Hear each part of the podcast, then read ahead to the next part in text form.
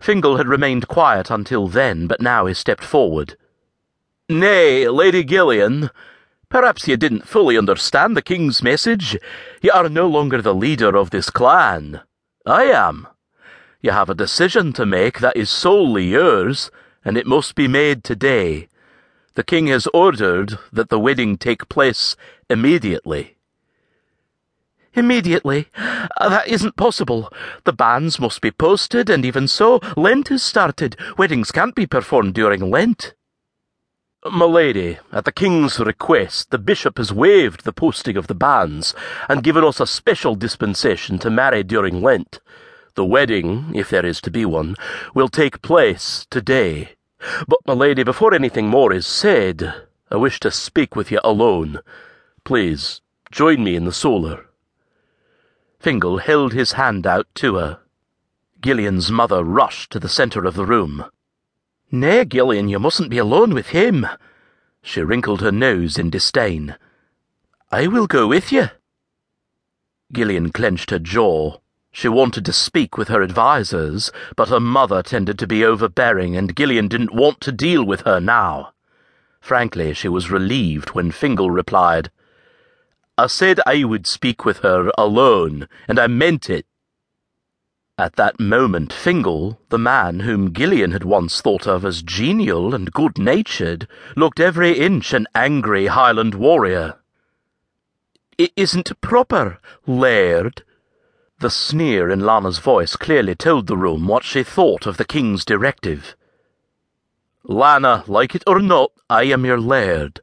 You will not instruct me in what is or isn't proper. Gillian will decide whether she will marry me today or enter a convent. This decision dictates the course of the rest of both of our lives. I will not have anyone forcing their will on her. Furthermore, her reputation will not suffer, nor will either outcome be affected by a private conversation with her laird.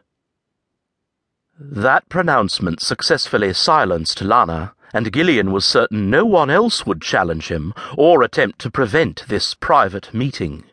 In fairness, she couldn't deny he was right. By royal command, Fingal was Laird MacLennan, regardless of whether she chose to marry him or not. She believed that Fallon was not capable yet of fulfilling the role of Lady MacLennan, but in time she could learn. Therefore, the two people most affected by Gillian's decision today were Fingal and herself. She walked around the table, toward the tower stairs, with her head held high, feeling every eye in the room follow her.